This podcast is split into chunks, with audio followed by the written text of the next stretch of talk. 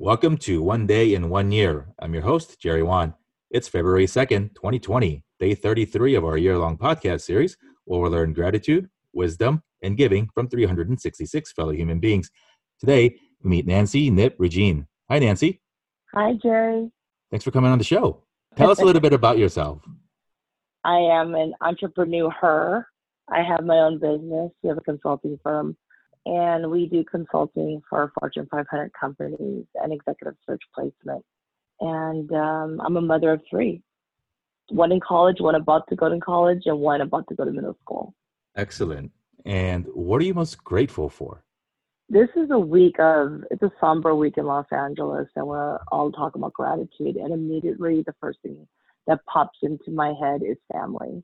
And I think I feel gratitude toward family because that is the one thing you can invest all your life in and you can feel the reward just by you, you see it in your children you see it in your marriage everything the time you invest in it and the love you put in it and it gets and it flourishes and the number one i'm most grateful for is family i think a lot of us are feeling that way this week and i appreciate you yeah. sharing that uh, and what's yeah. been your biggest life lesson thus far you have to love yourself and you have to believe that you are enough.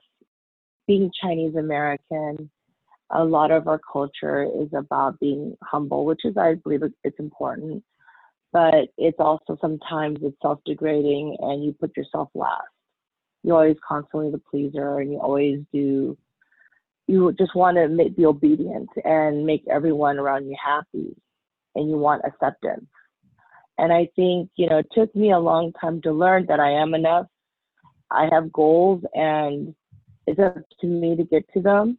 You know, it, it was a, a long life lesson. And I think I would love the younger people out there to understand that art so they won't have to take as long as I did to get there because it's important in business and in a job market.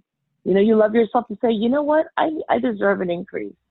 Or, you know what, I can run my own business. What is a cause or organization that you pledge a day to in 2020? Top of my head would be mental illness. And I think that's something that needs to, you know, especially being Asian. I have an aunt that has severe schizophrenia. And being Asian, we hide it and we we don't face it and and the life quality for the parent and the life quality for the child is miserable when you can go out and there's help you know there's not enough help which is another reason why i would join you know, but that is something that's very dear to me. I think that's a very important issue. And um, part of what we can do, I think, is to continue to talk about it, encourage other people to share things that they're going through, and uh, let people know that it's okay. It's okay to be going through things because we, we all do. Th- thanks for coming on the show. Um, where, where can people find you on the internet to learn more about you and your work that you do? I'm all over LinkedIn and Facebook. And your company name is Team Ad Hoc. Awesome. So go check out Team Ad Hoc if you are in need of uh, professional services, particularly in the consulting area. Nancy, thanks again for making the time to uh, share a little bit of your day with us today. I really appreciate it. Oh, no problem, Jerry.